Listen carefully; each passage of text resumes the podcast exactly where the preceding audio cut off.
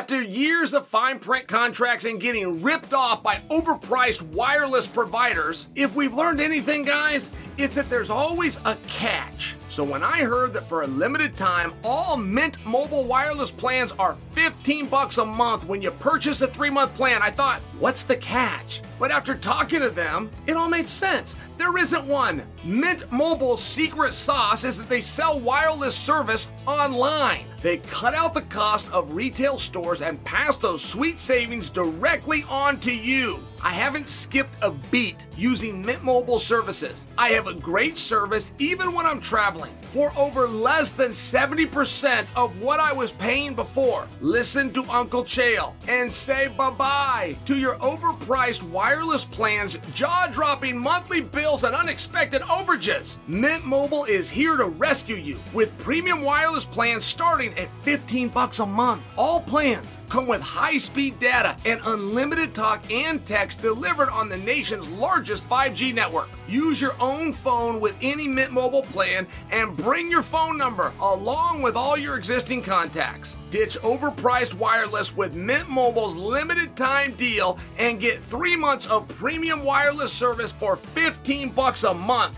To get this new customer offer and your new 3-month unlimited wireless plan for just 15 bucks a month, go to mintmobile.com slash chael. That's mintmobile.com slash chael. Cut your wireless bill to 15 bucks a month at mintmobile.com slash chael. $45 upfront payment required. That's equivalent to $15 a month. New customers on first three-month plan only. Speed slower above 40 gigabytes on unlimited plan. Additional taxes, fees, and restrictions apply. See Mint Mobile for details. This upcoming concert season will be all about the boots, and Tecovas is your first stop for the best in Western style. And by the way, you don't have to be into the Western look to grab a good looking pair of boots. I recently got a pair of ostrich skin round tip boots, and I wore them with my suit. These boots are so versatile that I can throw them on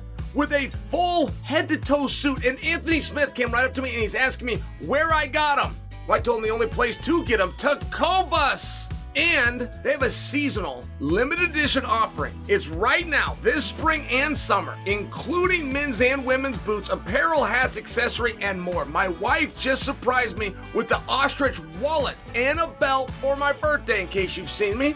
I feel like I look pretty sharp in it. I truly do. And Tecovas has first wear comfort with little to no break in period. It's hard to find this level of comfort paired with this level of style. Plus, their direct to consumer pricing keeps value on your feet and money in your pocket. Stop by your local Tecovas store, have a complimentary beverage or two, and shop for new styles. The smell of fresh leather and a friendly staff are at your service.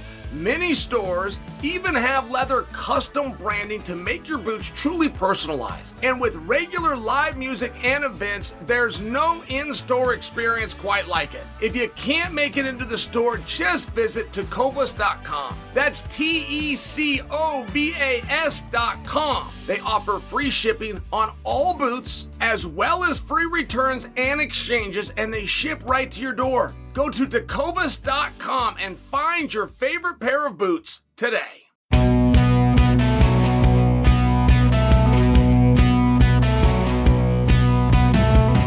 What's happening, guys? Happy Wednesday! And thank you for joining another special episode of You're Welcome. I have a jam packed show for you today with all sorts of breaking news. So let's waste no time and get right into it.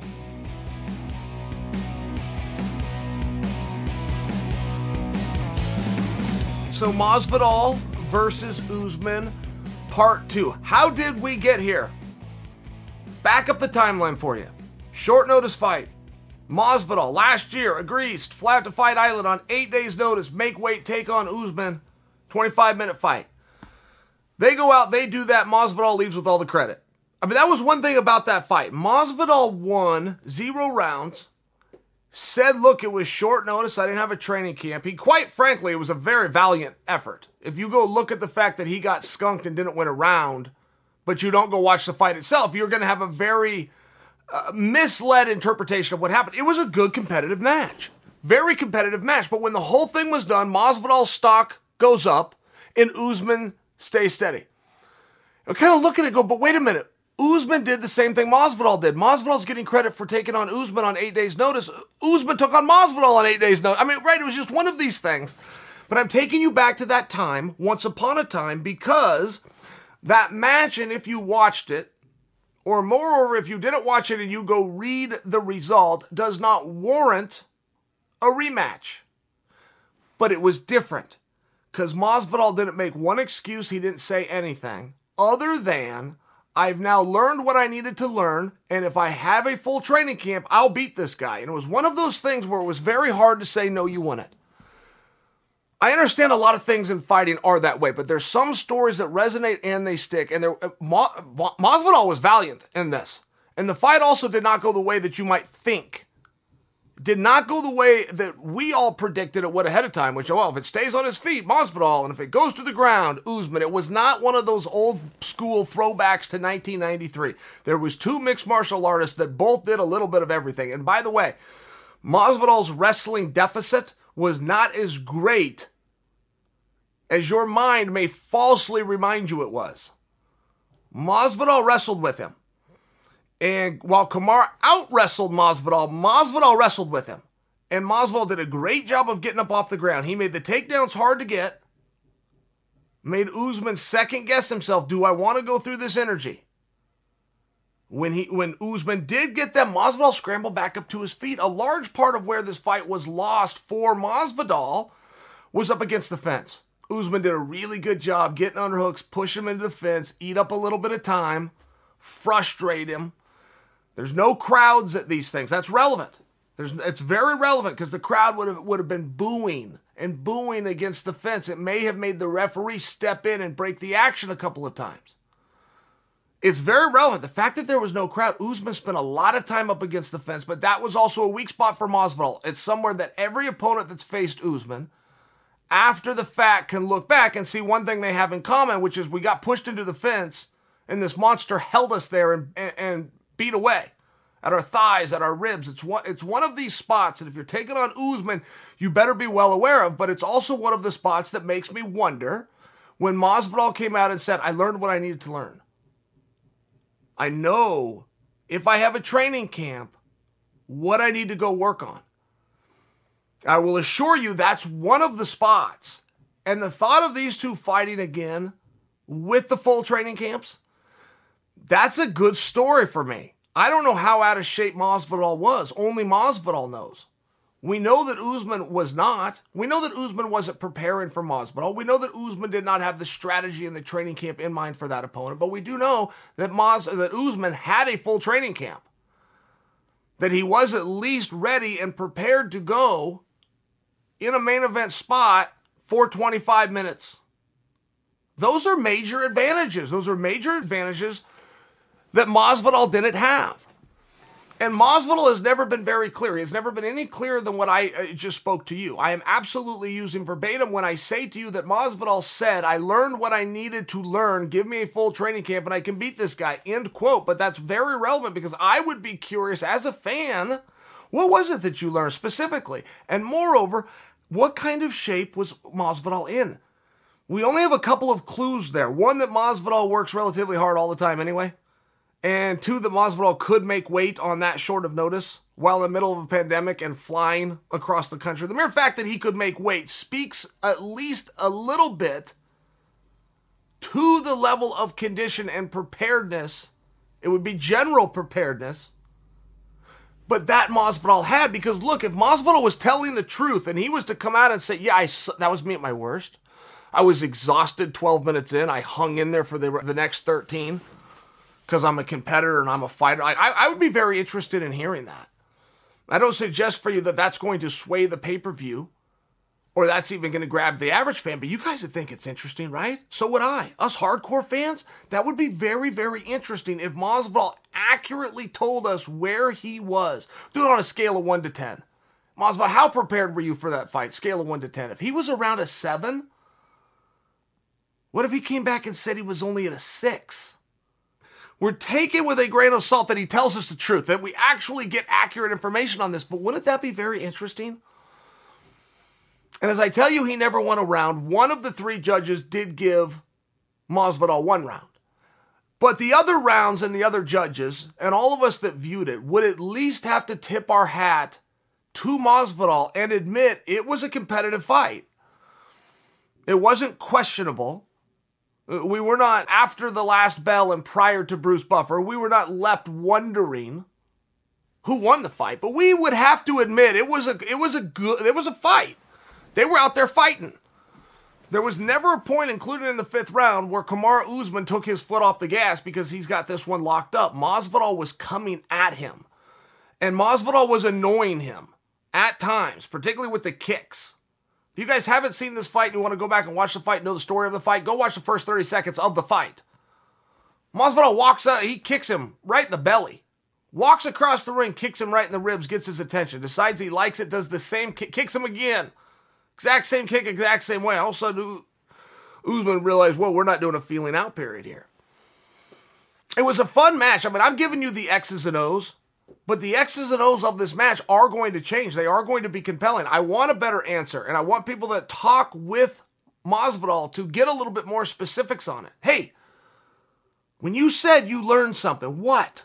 What was it that you learned?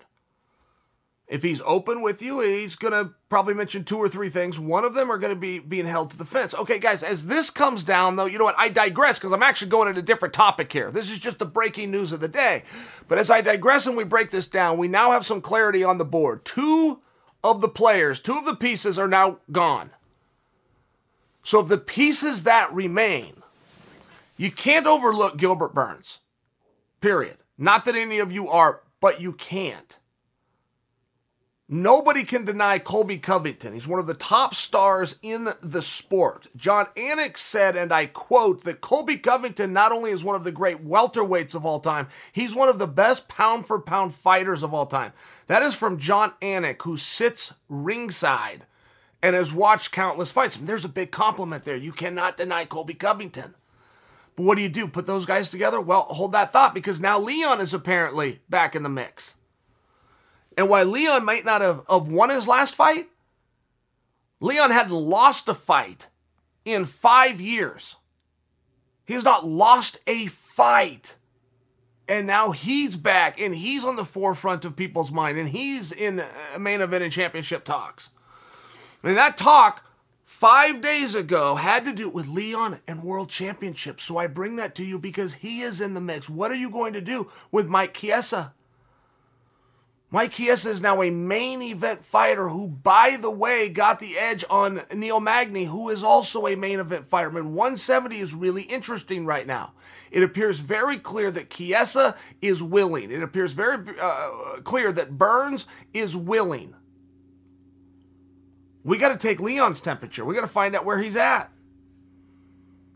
As happy as everybody is with Leon right now and Leon's attitude in the last two weeks, we did not live with that same attitude as recently as two months ago or 10 months ago. It was hard to get Leon out of the dugout. I'm not passing judgment on Leon. I'm passing if we're going to look at the players and the pieces and we're going to start to see who we have left. I mean, just out of willingness, just out of, yeah, I'll do it. Yeah, I'll do it too. Do we got to put Chiesa and Burns together? Just on willing, just because we can get a yes because we have other things to do just to get one done. Do we put them together? Maybe. Maybe. It's not a bad matchup, but it would still leave you with what is Colby going to do? One of the biggest stars in the sport, one of the top draws. What's he going to do? Did Leon do enough in terms of reinserting himself? I'm talking about from a popularity standpoint. You can come to the table with a lot of things. If you want to match with Colby Covington, you're going to have to also bring that. Like it or not, that's going to be a prerequisite by chaos that you have a level of popularity. Did Leon do enough? Maybe. I mean, these, these are some of the questions, and, and we're, we're getting very slow answers. But we are getting answers. We are getting resolution. Even if it's slow, we are getting resolution. And the only reason we're not mentioning Chimaev in this mix is out of respect to Chimaev. We have heard that he is dealing with ailments.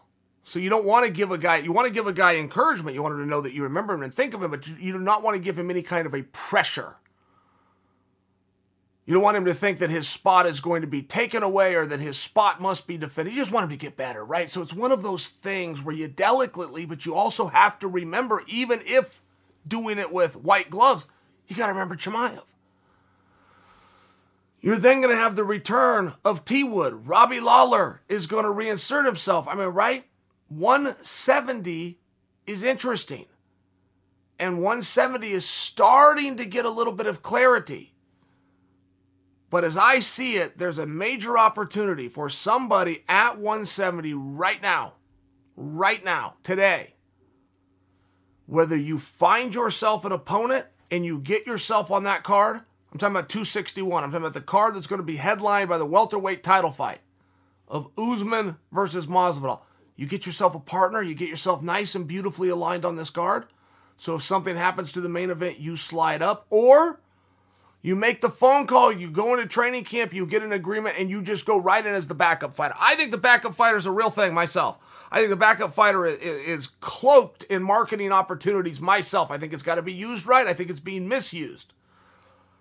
But I also think if you're a 170 pounder, you want an opportunity and you need a certain motivation to get yourself training, which probably accurate for most guys, right? That's a perfect way to do it. Perfect. That's a perfect way to buckle down, get your weight under control, get your paperwork in, get your training on point, and possibly find yourself a big opportunity.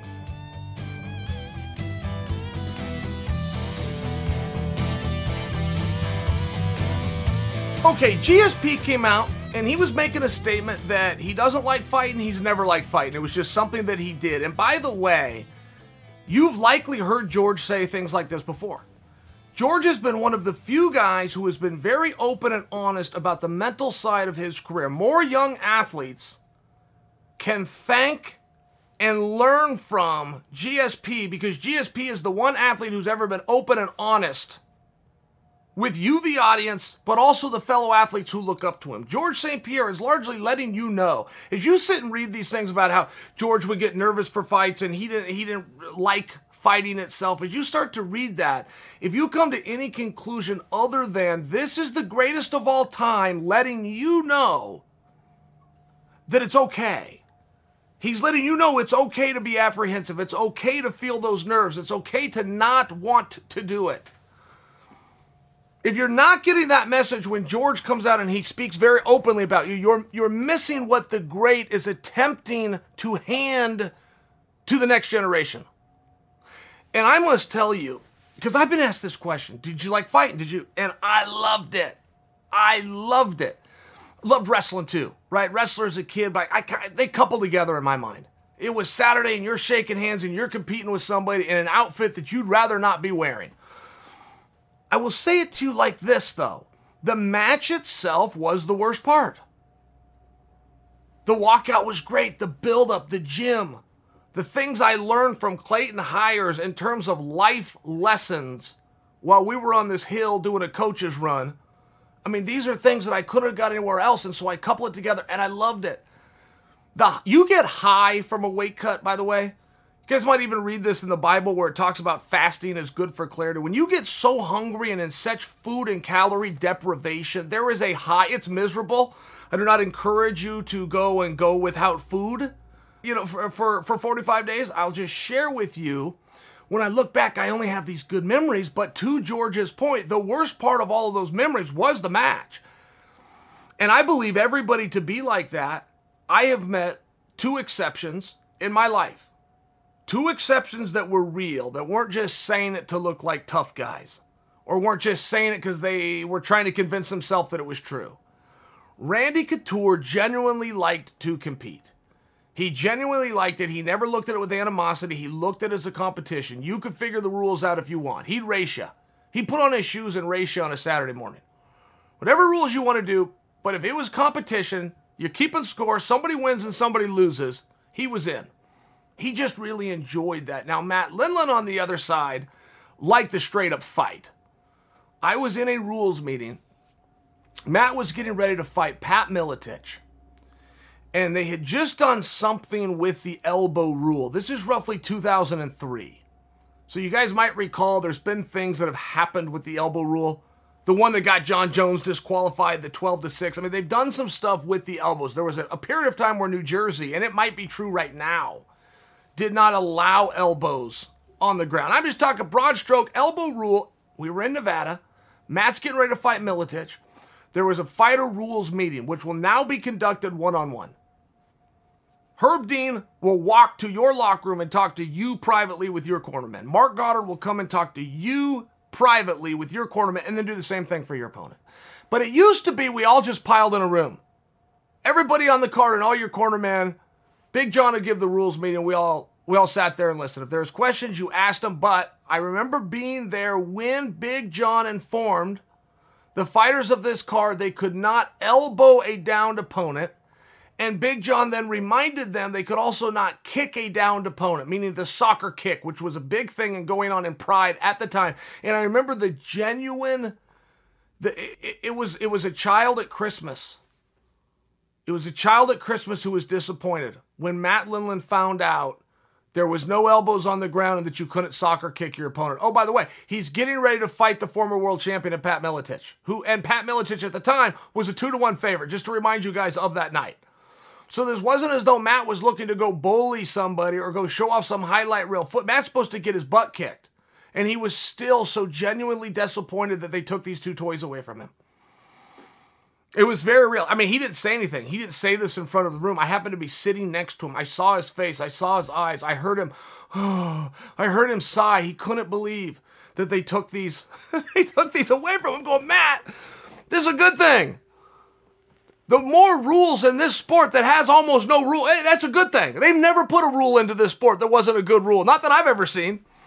So I only bring that to you because what George is talking to you about represents the masses. Mike Tyson, who's one of the, the most intimidating fighters ever. Cain Velasquez, who's right next to Mike Tyson for the most intimidating ever. They will share those same thoughts that George shared. They'll just do it privately. They haven't uh, worked up the muster to come and share that publicly because they feel it reflects negatively on them. And maybe it does. Maybe you guys do look at it as a sign of weakness but you're hearing it from the guy who showed no weaknesses. And it's a very open approach, not to mention when you look at the life that George leads. George is in practice twice a day, every day, right now. George was ready to fight Khabib Nurmagomedov up until 10 weeks ago. George does a fast the first five days of every month where he, the only thing he puts in his body is water every month. I mean, it's an extreme life of discipline that is absolutely ready to compete and show that he's the best in the world at any time. And this is coming from a guy that doesn't like it. Does it really matter if you like it? I mean, there's a major lesson in here. There's a major, major life lesson in here that has nothing to do with MMA. Does it matter if you like it? Or is it more important that you did it? Those are your choices. You probably don't want to go out and mow your, your yard, but if you get up and mow your yard, your neighbors now aren't upset with you because your lawn looks good. I mean, it's just one of these things. Does it really matter how you feel? And so many times in life, I think you do need to ask yourself that. And I do watch society as a whole becoming weaker right now because we're talking about and we're accepting from the youth what you wanted to do and how did it make you feel. It would, it would seem the same in an opposite and negative way to me. My son came to me someday and he said, Man, it was Saturday night. I was out with the boys and, and I really wanted to drink a beer. But he then informs me he didn't do it. I'm proud of him, but it speaks to the action over the mindset. So sometimes you have to identify in life what it is you want and how are you going to get it. And if you have to do things that you don't like along the way to get you to the end, you've either got to accept that now or quit now.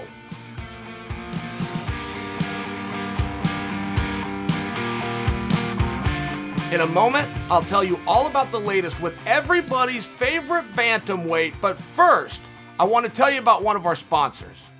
I don't know about you, but I feel like I'm always looking at a screen, now more than ever. And whether you are an avid news watcher or in serious need of a distraction, Unplugging yourself is easier said than done. One of my favorite ways to rest my eyes and still get the content I'm itching for is by putting in my Raycon wireless earbuds and listening to something fun like You're Welcome. Whether you're catching up on past episodes of You're Welcome, binging on an audiobook, or powering through a workout, with a pumped up playlist, a pair of Raycons in your ears can make all the difference. What I like most about my Raycons is they actually fit my ears. Unfortunately, there's always a few earbuds that seem to fit in my mangled cauliflower ear. These earbuds are the most comfortable and the most discreet. No dangling wires or stems to get in the way here. And they come in a range of stylish colors. Raycons are built to perform anywhere and anytime with water and sweat resistant construction and Bluetooth that pairs quickly and seamlessly. And with enough battery life for six hours of playtime, you can unplug for a while. The best part? Raycon makes great sound accessible to everyone with wireless earbuds starting at half the price of the other premium audio brands. Raycon is offering 15% off of their products for my listeners only. And the way to get it is go to buyraycon.com slash chael. That's it. You'll get 15% off your entire Raycon order. So feel free to grab a pair and a spare. That's 15% off at buyraycon.com slash chael. Buy, R-A-Y-C-O-N dot com slash chael. So, on the heels of possibly the lamest return to mixed martial arts ever, of course, I'm talking about the return of Henry Cejudo, the champ, champ, champ, because I count the Olympics at three different weight classes, who, by the way, never lost his title, but walked away unceremoniously and very oddly at an overly peculiar time. Allegedly has come back. Now, before you think I'm starting a rumor, I'm alleging this because I'm quoting as a source Henry Cejudo. He says he's coming back. But Henry throws things at the board in ever which direction that you just never truly know. When is he working? When is he shooting? When is he having some fun with you? And when is he about when is he calling somebody out? When is it straight? It's just one of these things that's hard to know. And I don't. But Henry has now called out Max Holloway. That came out of nowhere. I don't remember him calling out Max when Max was champion. And by the way, if you're going up to 145, Henry, why are you calling out Max and not going right after Volkanovski? Well, Henry had his own reasons. And he laid them out. And when Henry starts to lay out his reasons, it at least pulls me in. And I realize I could be a sucker on this, guys, but at least pulls me in to the direction of believing he's telling us straight. And when Henry started to give a breakdown of himself versus Max, and he started to talk about the length of Max and how many people, at least within his own social media, are saying that he, meaning Henry, cannot beat Max, that it, it motivates him. But as he started to give these extra details, it did make me go, man, there might be something to this. There might be something to this, which, by the way, I at least like the theme, okay? I like the theme of Henry coming back at 145. I like the theme that Henry understanding if he were to come back, it is for a contenders match. I like that because something that could stop this train from ever leaving, from ever gaining a little bit of, of steam, is if Henry starts to make as one of his demands, his return is for a title fight. While that would make sense and why I would fully understand if Henry was given that opportunity, nobody complains. I'm only sharing with you that that's not a guarantee for anybody, but particularly for somebody who left and left everybody surprised when he did it, right? I mean, that's just not the world's best way to go. You're now not owed a favor. You're now not the first call that people are going to take as you're trying to get a favor. It's just one of those things. This is a small thing, but it is one of the conflicts that Henry's going to have if his return is predicated on must be a title fight. By the way, 145 pounds, is that direction? Is that the direction that Henry is going? He's talking about Max, and the answer to that would be yes. But a week ago, he was talking about Yan and he was talking about Sterling. As I look at 135 pounds, I mean, things start to get very interesting. By the way, what is Sandhagen doing? And by the way, what is Dillashaw doing? But that's very relevant to ask, even if you're working in Henry Cejudo. Look, if we're going to do a rematch between Yan and Sterling, that defaults with no reasonable explanation to not have to put TJ and Sandhagen together. I would think that both of those guys might have a problem with that just based on principle of wait a minute. You know, you got Sandhagen over here going, wait a minute, I have fighter of the year.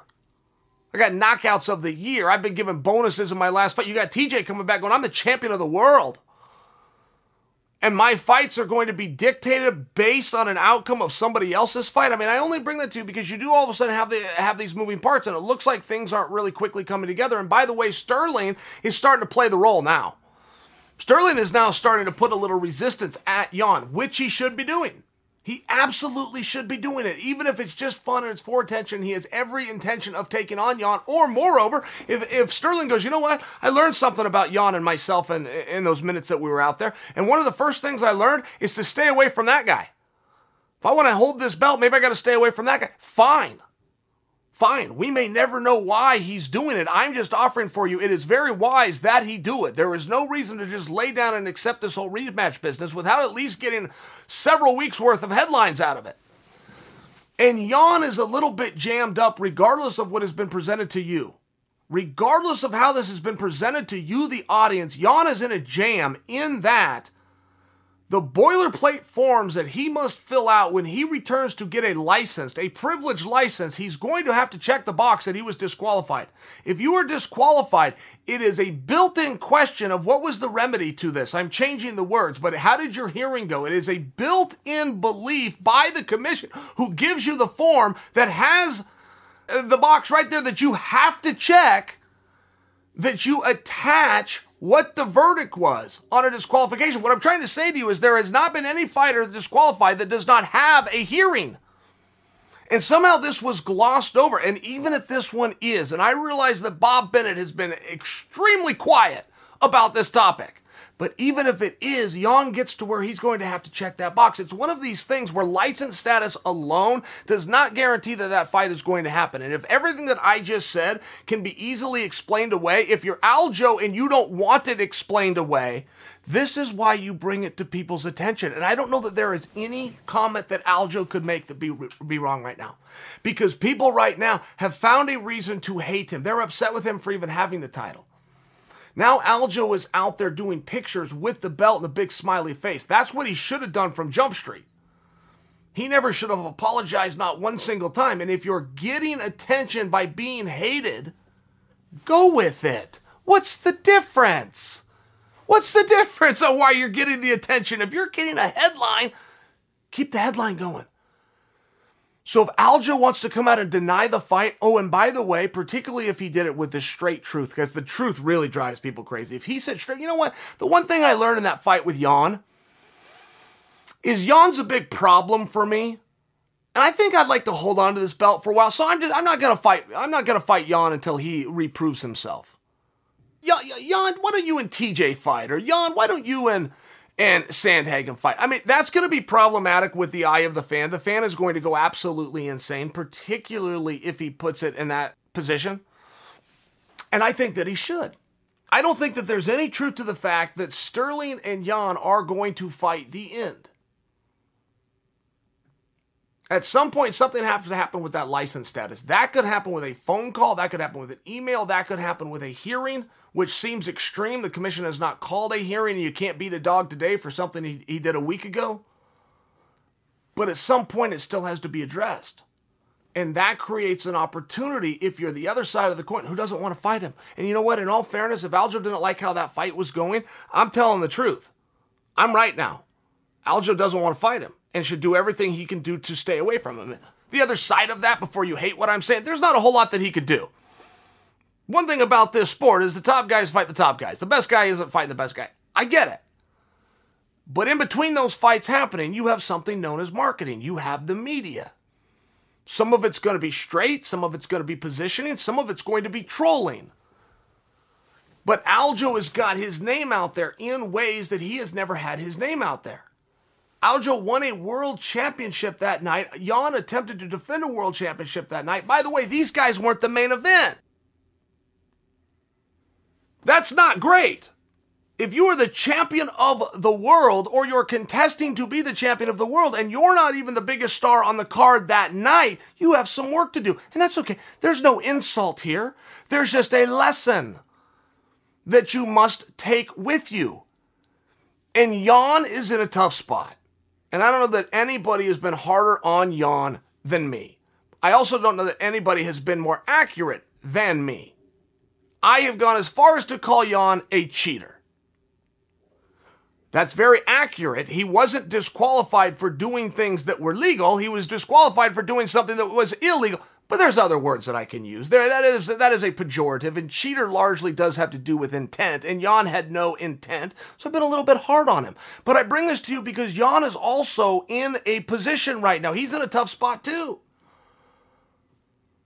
The fans in Broadstroke have decided that Yan was the victim and Aljo was a bad guy a bad guy for taking and accepting the belt.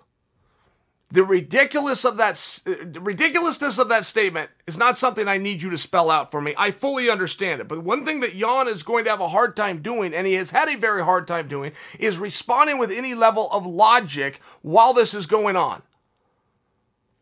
In the world of PR, Yan should have shut his mouth completely let the fans who have already decided they hate Sterling continue to hate Sterling, and the adverse effect of that will be to raise Yan. That would be from a PR standpoint. We're not in PR, we're in promotion, so Yan needs to speak up, and he has. He has.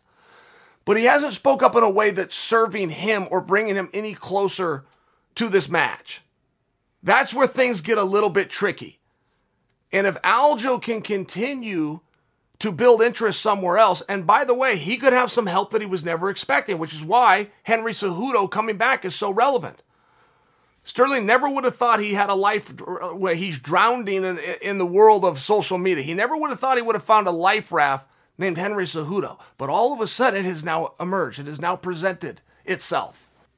It's a very interesting spot it's got to be strategically manipulated the right way. It took Sterling a few days. I think Sterling is now on board. I don't think he ever should have cried or apologized or said sorry to anybody. That's okay that that happened. That was that was real and that was raw. That's okay. But Sterling is now getting it. He Sterling, you're the champion of the world. What do you want to do? Walk around and not have your belt? Have a headline that doesn't say you're the champion of the world. There's nothing you can do about it. Can't give that thing back if if you tried. So, how is Yan going to play this, and how is Henry Cejudo going to insert himself? And by the way, with the return of Cejudo, the two guys that have been very quiet in this are Dillashaw and Sandhagen, and I wonder why.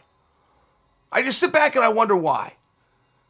Henry versus Dillashaw at 135, that works all day long. Henry coming back and going with Sand, that works all day long. Sandhagen versus Dillashaw, it works all day. There's no way to do this pairing or this round robin or even this this quad the wrong way. There's no way to do it wrong. But when two guys go oddly quiet at the same time, that generally means they've got a deal done. It generally means they're going to fight each other, but they've been told the press release is coming. Don't say anything. Am I right? Is that what's happening? Those are the clues I have. A lot of speculation happening. Henry Cejudo returning says he's going to return at 145 as of today. I'll come to you tomorrow and talk about Henry. I'm going to tell you a whole nother story. I'm only as good as the information I'm given. The information I've got right now is Henry is returning. He's going to do it at 145, and he's prepared to do it as a contender.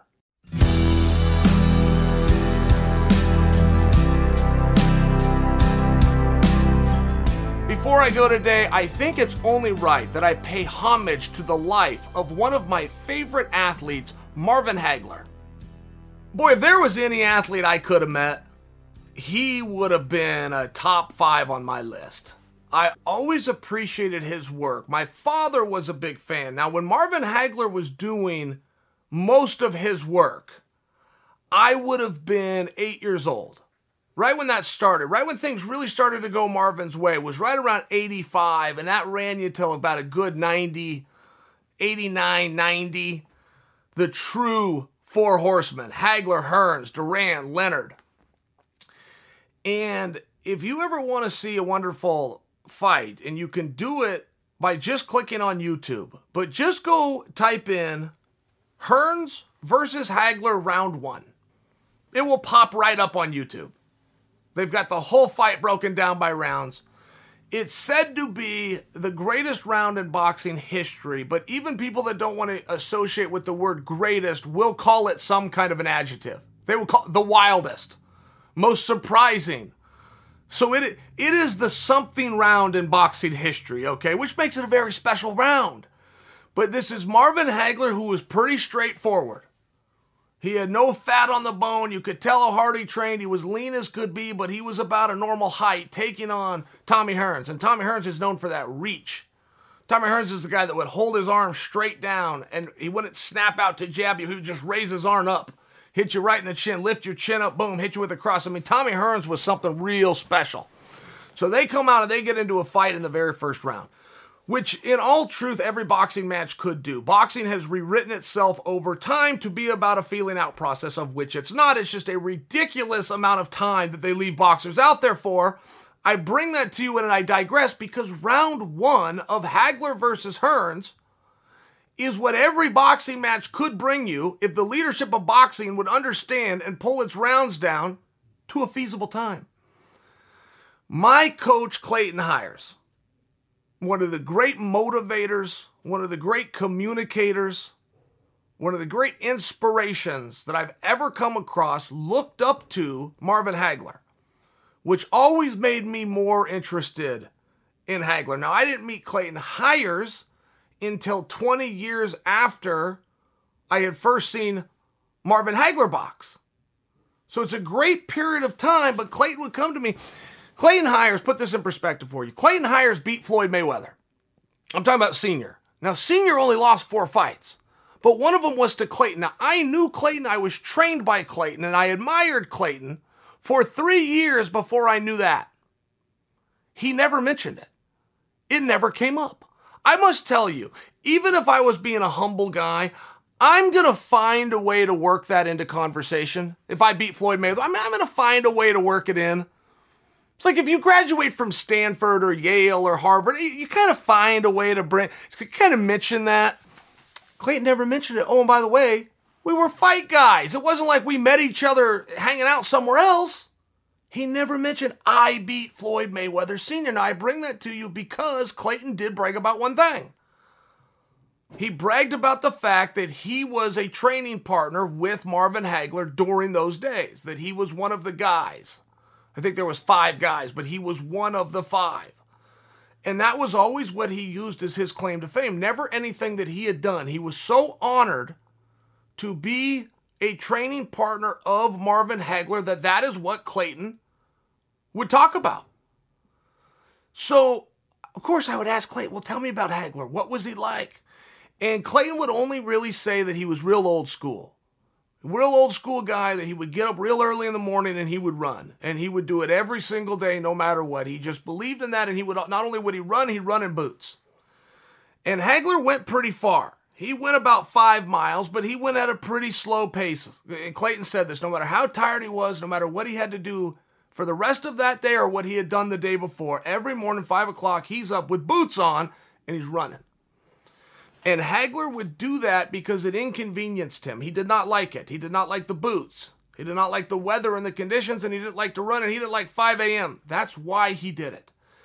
And Clayton is a huge believer in the fact that you must inconvenience yourself. I had a, a world title fight, and Dana put me in a beautiful suite. When you got to the hotel, if you were the main event, everybody got, but this was my my time. Everybody got a suite if you're fighting for the title. And Clayton was so upset that I was in that suite. He, he wanted me checked out. He wanted me put in a regular room. And he said, They're treating you like the champ, and you are not the champ. You are not the champ yet. You should not be in this suite. Now, I only bring that to you because it was a mindset of Clayton Hires about how to stay humble and how to stay hungry, which is always a problem.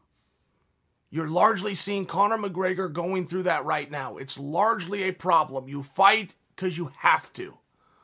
Largely, right? Floyd Mayweather is the one guy that proved a rich man can fight. Oscar De La Hoya gets some credit for that too. But it was it was just one of these things, and Clayton did not like that I was being treated like the champ when I wasn't the champ. You want to be the champ? You want a suite? That's for the champ. Go become the champion. Not just you're here fighting for the championship. He wanted me out of that room. But Clayton got this mindset largely from Marvin Hagler, and he would he would tell me about these things and the way they train with Hagler. Way a lot of boxers train. You've probably seen this. But if you haven't, you'll find this very interesting. You know, you got five guys there, Clayton being one of them. Clayton being a guy who could have been a world champion. Clayton being a guy who beat Floyd Mayweather. And he's a training partner. I mean, Marvin Hagler goes in. When it's time to spar, Marvin Hagler goes in. And the five other guys stand on the ring ropes. One of them goes in. Wear him out for a round, meaning Hagler. Come out. Now a fresh guy comes in. Hagler's in there tired. Go on him. A fresh guy comes out. Every time the bell comes, a fresh guy's coming in on Marvin Hagler. I mean, that's a tough way to go. We've all had to do training of some sort like that. We call in the room Iron Man or we call it shark bait or things like this. But it's an exercise that you would do within the day and then everybody gets a turn, not just one guy stays in. Because over the course of a week, of a couple weeks, of a camp, that guy is now ground down. Everybody else is fresh. So you just see where it gets harder and harder, right? It gets harder and harder to stay loose, stay quick, be fire back. It just gets harder and harder. It's one of these great ways about boxing, and that's what Clayton's talking about when he's talking about old school. This is how they train in the old school. You want to get in condition, you go flip tires, shake ropes around, you go run. And you don't do it in the comfortable pair of new Jordans, you do it in your army boots. But this is the old school way, and there is nothing that will get you in shape more direct and straightforward than running. And the only reason these strength and conditioning, all these other things even exist is because running can be a little bit mundane. So they mix it up a little bit. But to Clayton's point, in the old school, before you had all these wonderful apparatuses and all these different tricks and all these, uh, uh you put on your shoes and you go run. When it's still dark out, when it's still cold out, you inconvenience yourself. And it was just part of this mindset. I never got to know Marvin Hagler. I've asked a lot of people about him. So I feel as though I know him, but it's I know him from stories. And he had a fight somewhere. I'm trying to think, and it, and it was one of the big ones. I, I want to say it was Sugar Ray Leonard, but he did not agree with the decision. He retired. I think it was the Sugar Ray fight. He retired from boxing, but not only did he retire from boxing, he left boxing. And Marvin Hagler moved to Italy when he was still a young, famous, handsome, rich young man. He moved to Italy and there was rumors. He did no media. He was a recluse in Italy, but there was rumors that he even got a farm. He was like farming. I don't know if it was goats or pigs or what, but he had like a farm and he was getting up and he was doing manual labor and he was farming in Italy. I want to say he married a gal, an Italian gal, but even if he didn't, he took his wife. He went over there. I know he had a family. I know he I know he refused to do any media. I know he never came to another boxing event everybody that was saying that he did all of this as a repercussion because of his disgust with the decision against Sugar Ray, they don't actually know that. Marvin didn't say it. Marvin didn't say anything. He packed up and left. And there's something wildly fascinating about that. There's something extremely interesting about a famous, rich young man who goes to a place where he is not famous and chooses that life. Oh, and by the way, one of manual labor, if the stories of the farm part are true. And he never talked boxing. He never went and cornered people, trained people. He could have got a commentating job. I'd have had him on this show any day. Wasn't what he was looking to do. That was a piece of his life and a chapter of his life. He closed the book and he moved on. And quite frankly, there's really no other way to do it in sport. I mean, it's a very great method if you can do it. You will know people who are still tied to the game in high school, that are still tied to it. The guy that dropped the pass, or people that still celebrate it because he threw uh, the connecting pass and they're celebrating it 40 years later. Kind of go, you got to let that go. You just have to. It's not healthy. You got to let it go. I don't know if anybody let it go more visibly for me than Marvin Hagler, who, to my knowledge, and to other people's knowledge who I've asked about him that are experts on him, when he walked away from boxing, that was it.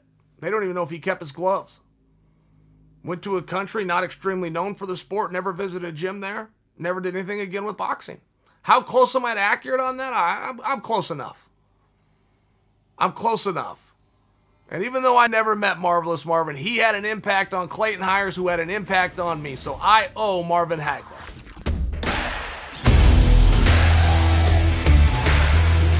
All right, guys, that is it for today's show. If you like the show, feel free to leave a review of You're Welcome. Do that on Apple Podcasts, or better yet, tell a friend about it. At this rate, there will be more breaking news by the time I'm back on Friday. Until then, I'm Chael Sonnen, and you are welcome.